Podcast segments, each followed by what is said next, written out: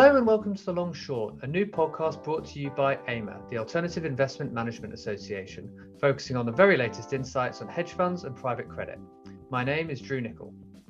AIMA is the global representative for the alternative investment industry with around 2,000 corporate members spread across 60 countries. Of these, our fund manager members account for approximately $2.5 trillion in hedge fund and private credit assets. Each weekly episode of The Long Short will examine topical areas of interest from across the alternative investment universe with news, views, and analysis delivered by AIMA's global team, as well as a host of industry experts. So, whether you're a hedge fund or private credit industry veteran, a student of the industry, or just someone interested in learning more about hedge funds and private credit, this podcast will be your ideal companion to help navigate you through the long and short of this fascinating industry. Before we start this week's episode, I have a quick disclaimer which states that this commentary is not intended to be investment advice, investment research, or a recommendation, and please consult your investment professional for your own circumstances. But with that said, this week we are returning to a fan favourite topic of digital assets to reflect on some of the big developments that happened over the summer and try and map out a path ahead for an asset class that has had a tricky year. Tom, you've just returned from AIMA's European Digital Asset Forum in Zurich. What was the vibe like in the room?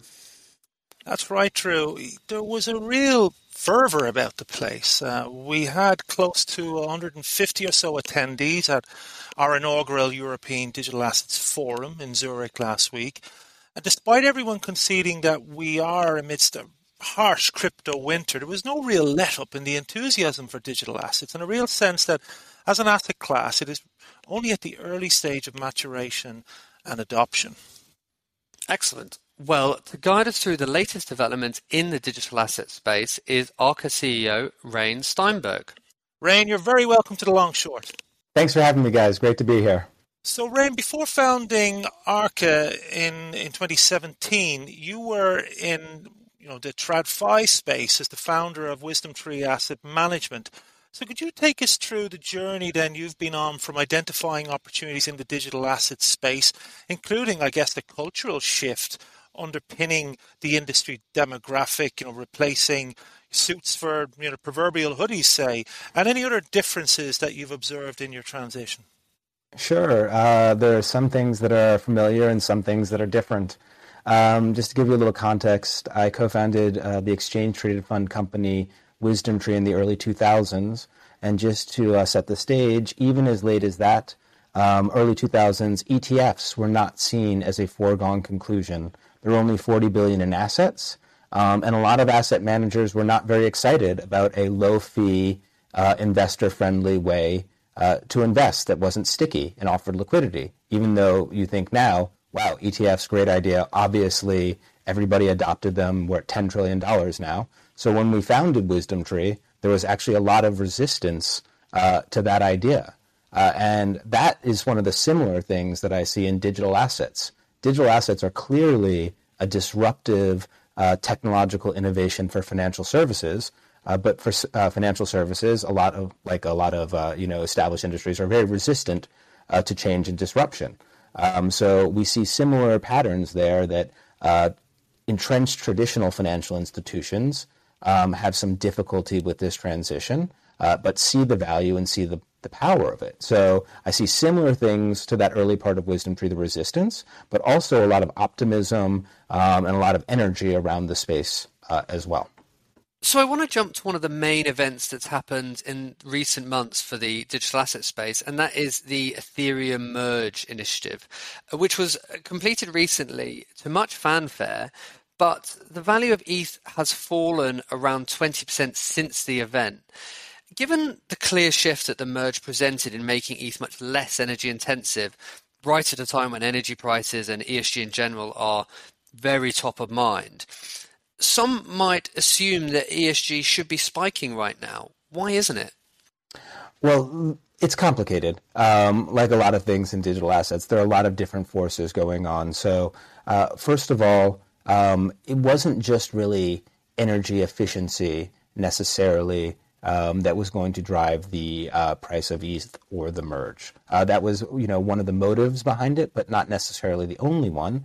And a big piece uh, was the change in the amount of ETH uh, that was created pre and post merge. So you had about a 88% reduction uh, in the amount of ETH issued post merge. So the supply was very constrained afterwards. Again, you would think, wow, this would be uh, incredibly bullish, and a lot of people did. Um, but I would say that our view on this is that you were going to see uh, very, very uh, spiky, noisy uh, things around the merge, both in front of it and post it. There was a lot of people that were playing the merge, had to unwind positions. There were Ethereum miners that had large positions of Ethereum that would no longer be mining that were selling post merge. And then you have the overall uh, macro environment and other things pushing um, on both ETH and other currencies. So in the short term, and we only finished the merge, you know, September 15th. And I guess in uh, digital asset years, that's actually quite a long time ago. But uh, if you think about it, a relatively short term, um, and you still haven't really seen uh, the actual long term effects of the merge. That's decreased supply, uh, the ability to have yield generated more easily from ETH in DeFi and staking projects. Um, so we really still think that this is probably over the next six to 12 months one of the best ways to play the overall growth of digital assets. Um, it's still the biggest proof, uh, you know, layer one uh, protocol. Um, so a lot of things depend on ETH, and as digital assets expand, uh, so will ETH. So we have a very bullish view on Ethereum over the next six to twelve months. But like any anything in digital assets, you're going to see a lot of noise in the short term, um, and just because the volatile nature of the space, uh, what would be you know, a cataclysmic type of event in a traditional asset, you know, a 20% reduction over a short period. Um, that's, uh, you know, all within the statistical, um, you know, probability uh, within digital assets. So not to be unexpected, and we, we do expect a lot of volatility in the short term in ETH. And uh, but Bitcoin then would be the only major cryptocurrency then using this proof of work model. Is that right? Um, the only major one. Um, yeah. And then, yeah, and then when you think about that, when we asked uh, that question, I think uh, we when we talk about proof proof of work um, and energy consumption um, and some of the concerns about that, and you mentioned ESG. I think what's important for people to remember, first of all, on ESG, there's other parts uh, to the E and the S and the G. We spend a tremendous um, amount of time focused on the E portion uh, of ESG, uh, so that's the environment portion, and that's rightly so, but not so much uh, on the S and the G. And I just want to spend a little moment on the G portion sure, uh, of yeah. this. Yeah, governance, uh, when we think about it, um, an incredibly important uh, goal. But generally, when people talk about governance in ESG context, it'll be something as minor as board diversity or things like that. But when you think about real governance change, which is who controls the decision making powers of an entity, a government, a currency, things like that, uh, where control resides. That's really changes in governments. Uh, and this is really the value proposition of blockchain. Uh, this is one of the biggest governance revolutions that we've ever had in history. Um, and the energy consumption of something like Bitcoin uh, is really relative if you think about it. Now, if you have a negative view on the project of Bitcoin overall and are very skeptical about the value of an independent currency or a hard to control or centralized currency, then you're probably going to put a very low value on energy or any amount of energy used to secure such a network. Now, on the flip side, if you think that there's an incredibly high value to have a independent currency um, that is outside of control or confiscation or things like that, then a very large amount of energy uh, might be used for that. And one of the interesting things about Bitcoin when it comes to energy, it can be co located around uh, green energy. And there's a very high percentage of uh, renewable energy that's used for Bitcoin. A lot of Bitcoin mining uh, is driven by uh, energy that on the grid um, that would either be wasted, flared, or things like that. Um, so the energy uh, kind of problem on ESG is when it comes to Bitcoin is a little bit, I think, misguided, um, and it's definitely much more of a governance issue. And then when you think about the actual value proposition of proof of work, um, this is why uh, proof of work still has value. Energy And energy used to secure a network is something that cannot be faked, um, cannot be manipulated, cannot be consolidated. It's a certain amount of work um, that is being put in to the network. And that is only driven by the amount of value that people associate about it. So it's really a way of giving value to energy to secure something like that. So I think that there's definitely a place for it. It remains to be seen like how that plays out, but it's not just as simple as um, this chain uses more energy, therefore it has a higher environmental impact. It's a slightly more nuanced conversation. Could could you make a leap then, or rather, could I make a leap then, in thinking about the merge, and to the extent that if it is being underpinned um, by more of an ESG and energy intensive uh, view of things, uh, could you make the leap that that's likely to draw in investors that would be uh, acknowledging the, the value of ESG? So maybe some of the larger investors say may then see this as being uh, an attractive entry point then to enter sure. investing in There's cryptocurrency and the like. You, you could say that. Um, there's a couple of things that you could say about larger investors, and, and this is a moment for it, and why we also think that the merge um, in this moment in time is very important. So, first of all, um, there's not many major currencies um, that large investors can invest in. There's only the the currencies for that is only about 300 billion um, in total market cap. So it's it's a very small universe already. Um, then if you start limiting it to concerns around ESG um, and things like that, your world becomes uh, even smaller. Um, then uh, when you actually get down uh, to things like a use case, um, value proposition, things that are well understood, um, that becomes even more narrow. So that's why, again, um, when we talk about institutions, pensions, endowments, foundations that have you know mandates that are driven that they can't invest in any of these things. They want to express uh, a investment view in this. This is again why on all of those levels we think Ethereum makes a lot of sense. And I can tell you, our pipeline, uh, we're an institutional asset manager at Arca. Um, we deal primarily with pensions, endowments, foundations, uh, large, sophisticated institutional investors. The problem that they're having is they actually want, they're very underinvested invested in this space. They think it's going to be a very important part of their fintech allocation going forward.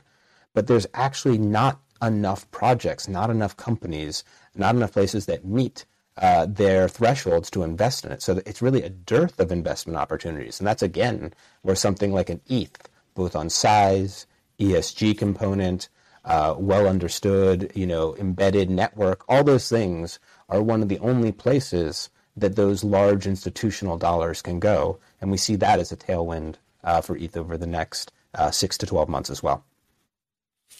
So if we could momentarily dwell a little bit on on on headwinds, and and obviously we, we are acknowledged as well at the top of the episode in a crypto winter, and that that message was loud and clear at our forum last week amongst the delegates present.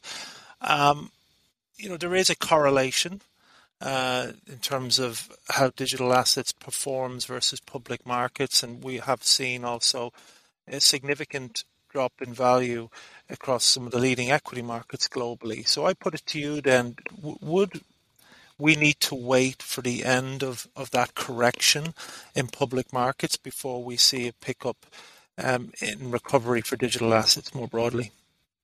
Well, that's kind of the, you could call it the $300 billion question, the $1 trillion question, or if you extend it out into fixed income and equities, the tens of trillions to hundred trillion dollar question.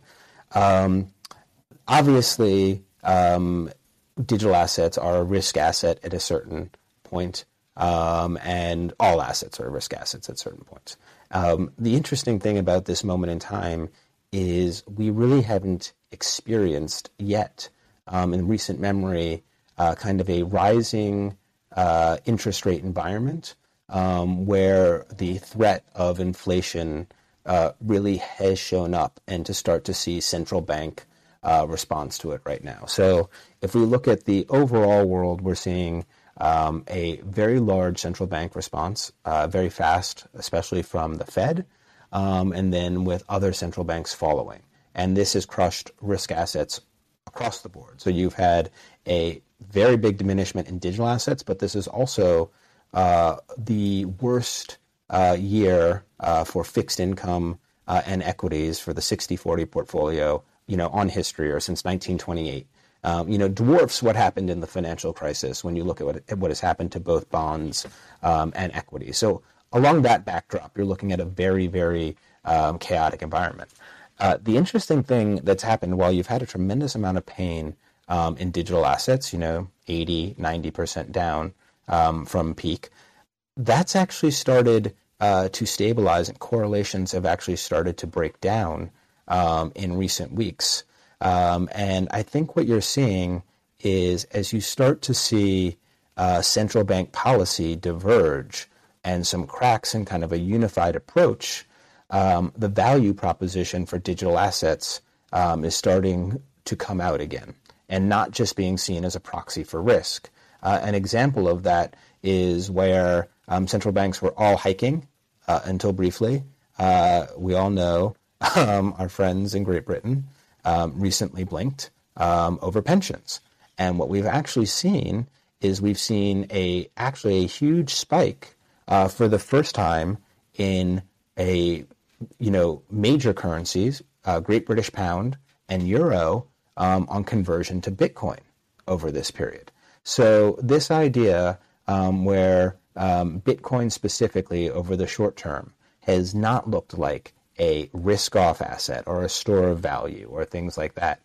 Um, we haven't seen the environment where you've seen real central bank um, confidence being shaken or the lack of, you know, people thinking you really can't get inflation under control. That environment has not shown up.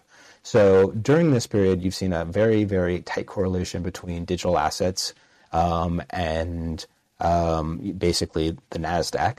Uh, it's traded a lot like tech stocks. It's been like a 24 7 proxy for risk.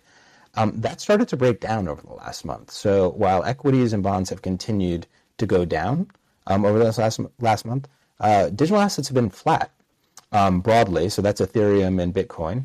Um, but then what we've also seen, very interestingly, is you've seen pockets of dispersion.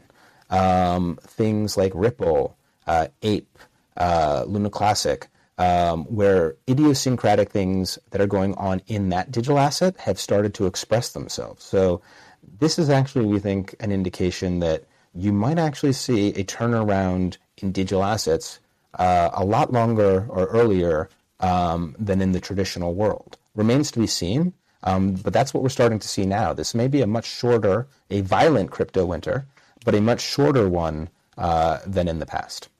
As you, as you say, initial signs of decorrelation, which yeah, that's that is fascinating. One and a story definitely to follow over the coming weeks and months. Yeah.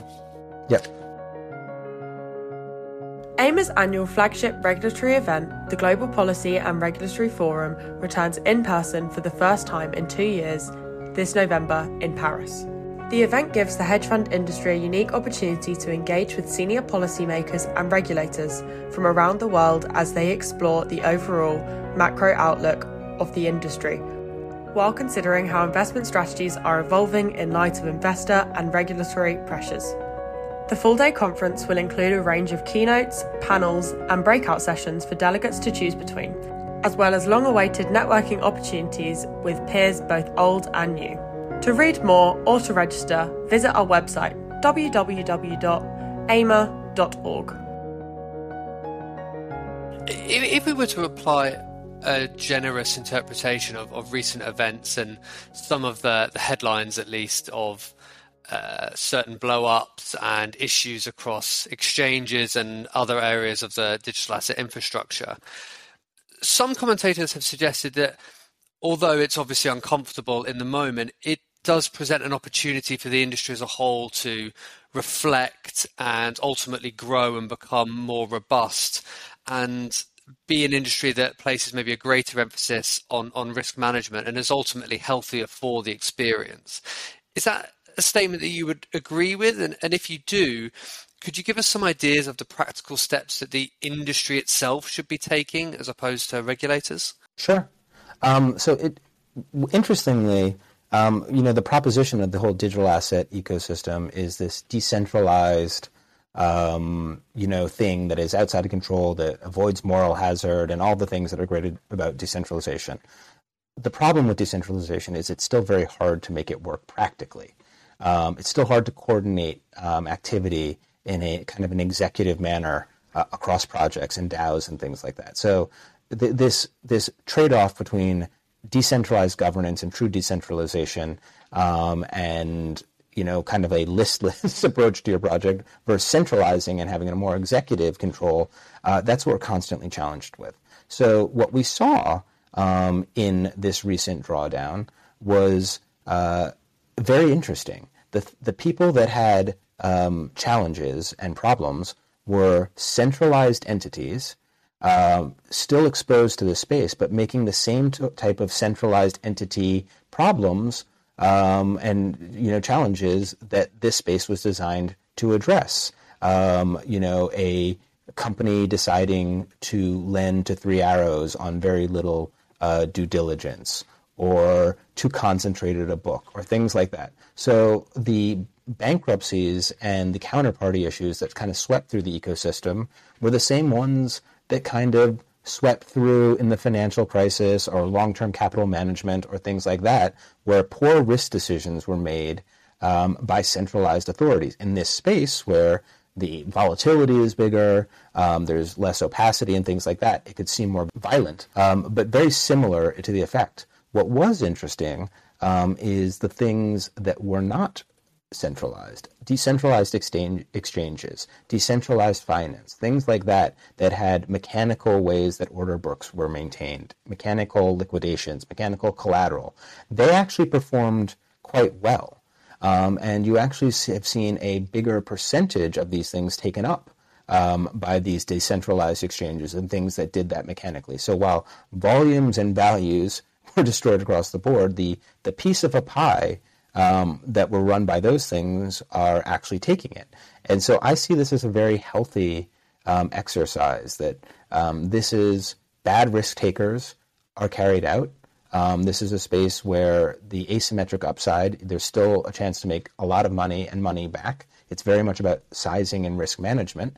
Um, but that's what this space is about about risk management, being thoughtful about size, being thoughtful about your exposure, paying your taxes, counterparty due diligence, working with people that you trust in this space, and things like that. So this is always a very valuable period. These winters that take out bad actors and take out the the exuberance. But the interesting thing is, we also haven't need bailouts um, or other things. It's a self-correcting uh, ecosystem. So we basically probably experienced the entire from the collapse of Luna uh, and the washout of Three Arrows, an entire financial collapse and where we are now in several months as opposed to several years.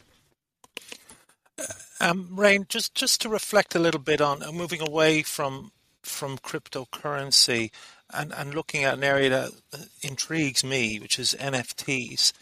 Uh, you know, according to some estimates, trading volume of NFTs is down nearly 100% from its peak this year.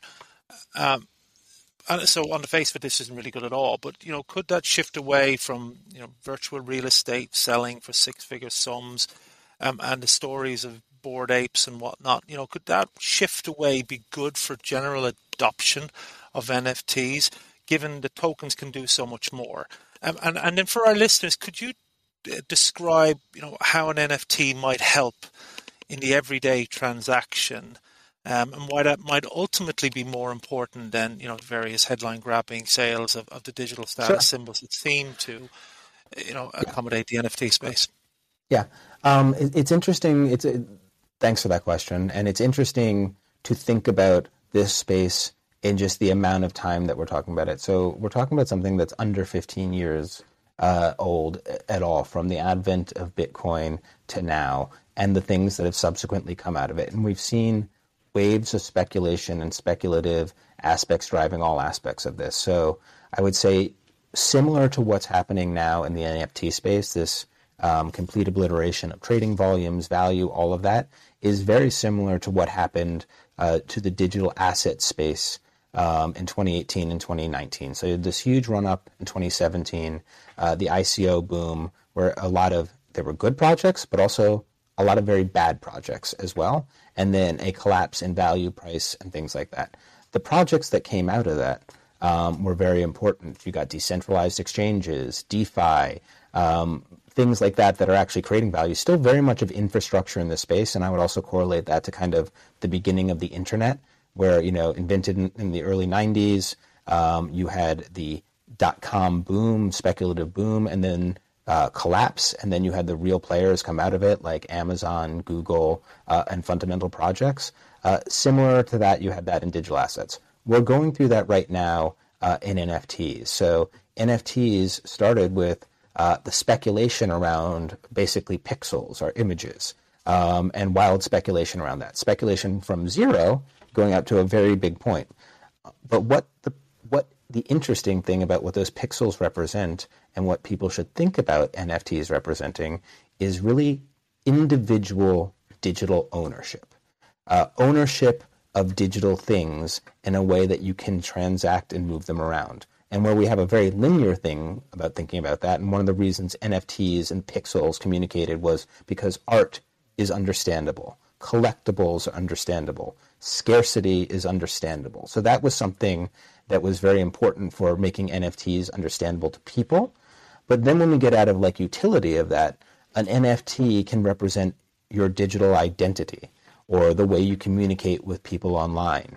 It can represent digital ownership of something in the real world in the digital space um, and assigning a specific value of that that's transferable and easily moved around. So this is really creating digital scarcity and ownership in the digital space. So and, and early on, it started with pixels, things like that. But then we're going to move on to things like utility, um, uh, like I said, like around identity, around physical objects. Um, one of the very interesting ones that is hard for uh, people of a certain age to get their hands around, because I'm not really a gamer, um, is the amount of time that people spend in games. Um, and this is really a phenomenon. And uh, earn, you know, earning in gaming, where you spend a lot of time, and that you're able to take your earnings out of it and port them over to something else, and not just leave it in a game. That may not seem meaningful to people that don't play games, but gaming has overtaken movies and entertainment uh, in value. Gamings and esports are the largest and most watched things in things like the Pan Asian Games. So um, these are huge things that allow people that play games to monetize uh, what they do there and take it out of in-game areas. So there's all sorts of very interesting areas. Um, you still need utility. You still need adoption.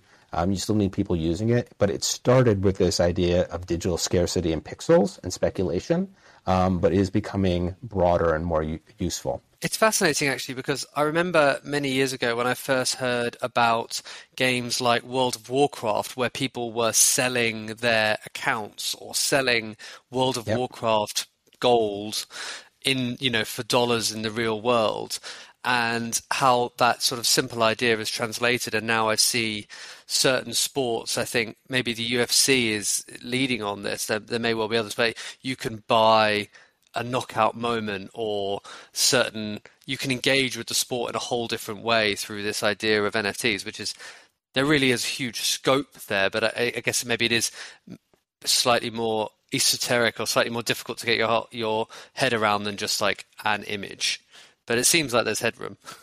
Yeah, there's there's there's plenty of it to go, but it is it's one of those things that is kind of nebulous uh, until it exists. Games and where people have an emotional attachment, art, things that people understand in the tangible world, collectibles where people understand scarcity already. These are the reasons why things like bored apes um, and collectibles immediately made sense to people. This was something that they got. They understood art they understood scarcity and they understood how that could work.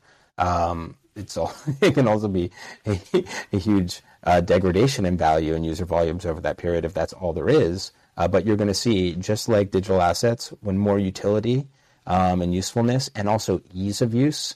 We're talking about right now in NFTs, you have to interact with MetaMask um, and places like OpenSea and be very technically proficient right now to do anything with both digital assets and NFTs, and this is a huge problem for our space. Uh, usability, mobile adoption, uh, penetration like that.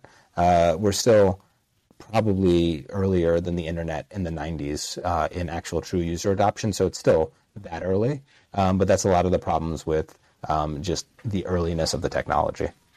So we've mentioned a few potential growth areas there now, and really interesting to hear your sort of bullish take on, on ETH and NFTs. But just to throw that wide open in terms of growth opportunities, we've spent a lot of time on headwinds, and digital assets is so much more than just you know ETH, even though that does take up a lot of the oxygen in the room. Where else are you looking? What else are you seeing? Um, this is one of those times when you see um, it's fascinating. The things about digital assets and the opportunity set uh, changes dynamically all the time. So while there's been a very large uh, reduction in price in the liquid token market, um, there has not been such a adjustment in price uh, in the early stage venture area. So uh, things like pre-seed and uh, venture early venture deals, there's still tens to hundreds of billions of dollars in newly raised funds waiting, waiting to deploy in that area in these venture deals, looking for the next Coinbase, the next Bored Apes, things like that. The very interesting thing that I found, which is kind of um, more boring, um, but still very interesting, is the things that have actually already found uh, product market fit, um, where there's just been a decrease in price and kind of uh, revenue, but mainly over um, the decrease in price in the ecosystem. But once these things return, there's tremendous leverage, there's very low fees. Um, so we see these things on things like Uniswap, which is a decentralized exchange, uh, places like Nexus Mutual, which is a de- decentralized uh, mutual insurance company. So these are real businesses where the tokens are down tremendously.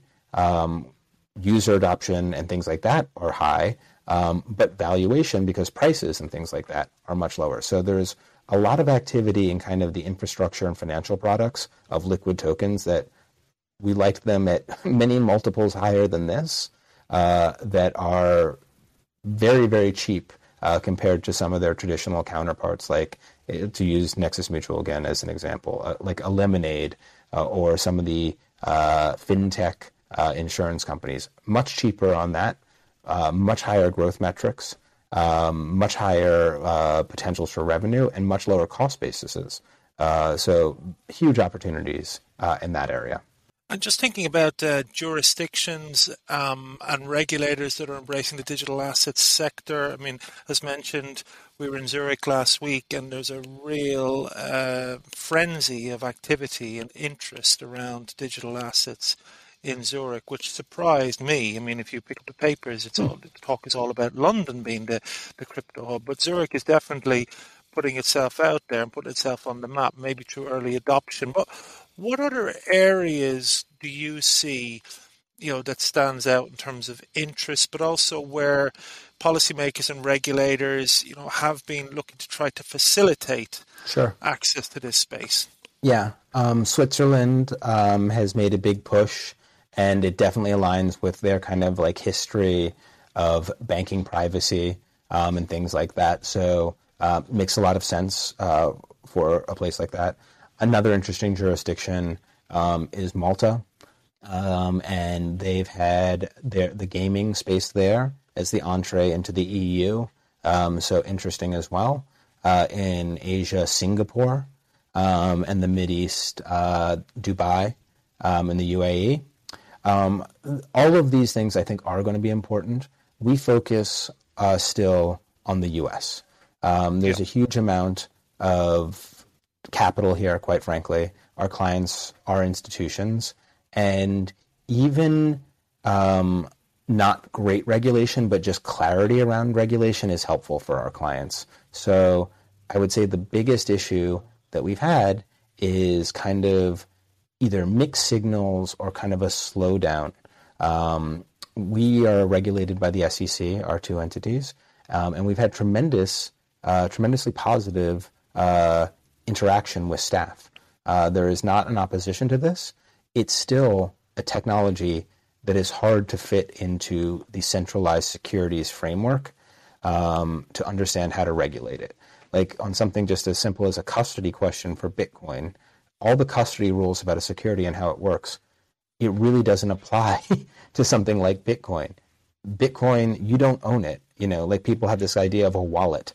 Um, the wallet is where you keep your private keys and like demonstrate your control of a certain period. But if somebody, you hear the phrase, not your keys, not your Bitcoin, um, if somebody gained control of those keys, they would control it. So our concept of a centralized clearinghouse, DTC, custody, and the way that works, it, it just doesn't line up with this space very easily. So I'd say the, the regulators are actually, I'm pleasantly surprised with how um, kind of forward looking they're being and how they understand that this is a very important technology and are working towards it. But it just takes time. Um, and you need patience if you're going to be dealing in the regulated space. I was going to say that is you, these comments come out despite the headlines last week, you know, coming out of the U.S. where regulators give the impression anyway that you know they're frowning upon digital assets. But you know, I put it to you: you see them as becoming more open, and good regulation, sound regulation, is going to allow for greater adoption and greater maturation of this asset class.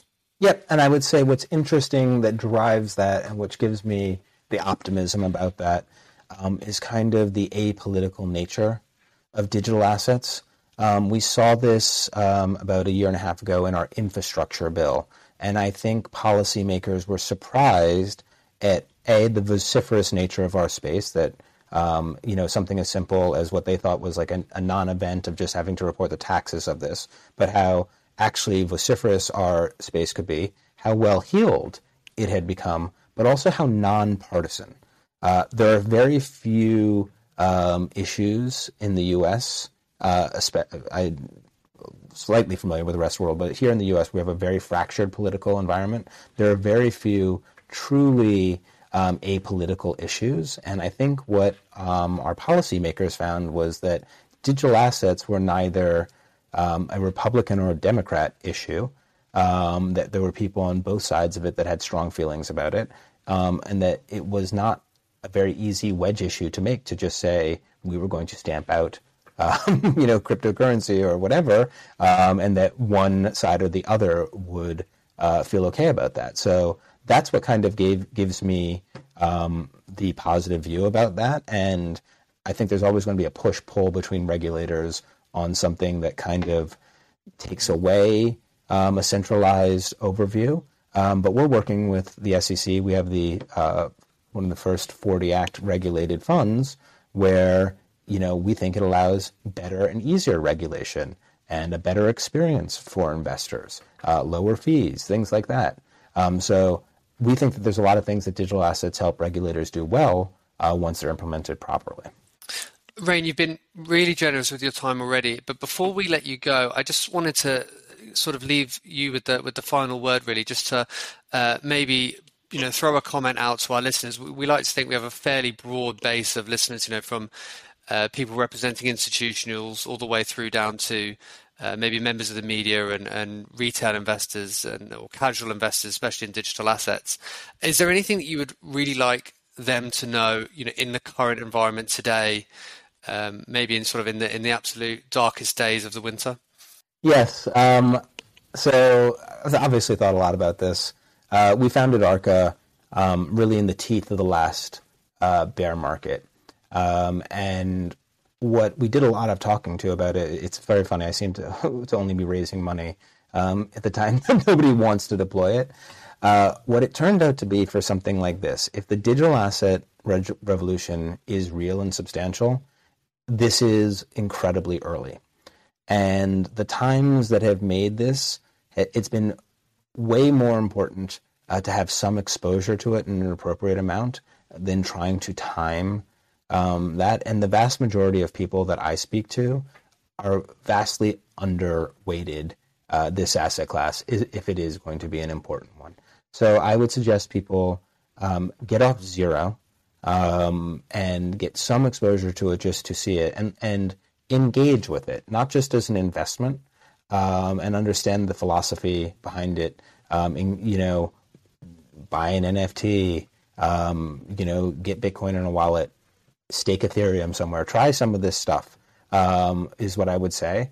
And if any of this resonates, uh, take a deeper uh, look, even beyond uh, investment. So get off zero, um, and you're most likely underrepresented to this if it is going to be important. Excellent. Something maybe Benjamin Graham or some of the, the fundamentals investors might appreciate. Just uh, it's not too early. Is that fair to say? So definitely not too early. I think a lot, a, lot, a couple months ago, maybe even more get now. Off, get off zero. Get off zero. I, I like it. Yeah. Well, I say thank you so much for your time today on the long short. Uh, there really is never a dull moment, and I always learn so much on these episodes. So we really appreciate you coming on and giving us a walkthrough on uh, what's been happening recently. Thank you. Thanks, guys. Thanks for having me. Hi, this is Nina Harrison Bell, Head of ITM Business, and you're listening to AIMA's The Long Short podcast. Join me in episode 8, where we discuss how best to deliver digital content. Enjoy! The Long Short was brought to you by AIMA, the Alternative Investment Management Association, the global representative for the alternative investment industry. As always, you can get the latest episodes by subscribing to The Long Short on Spotify, Apple Podcasts, Google Podcasts, and Amazon Music, or by streaming episodes directly from our website, aima.org. Thanks for listening.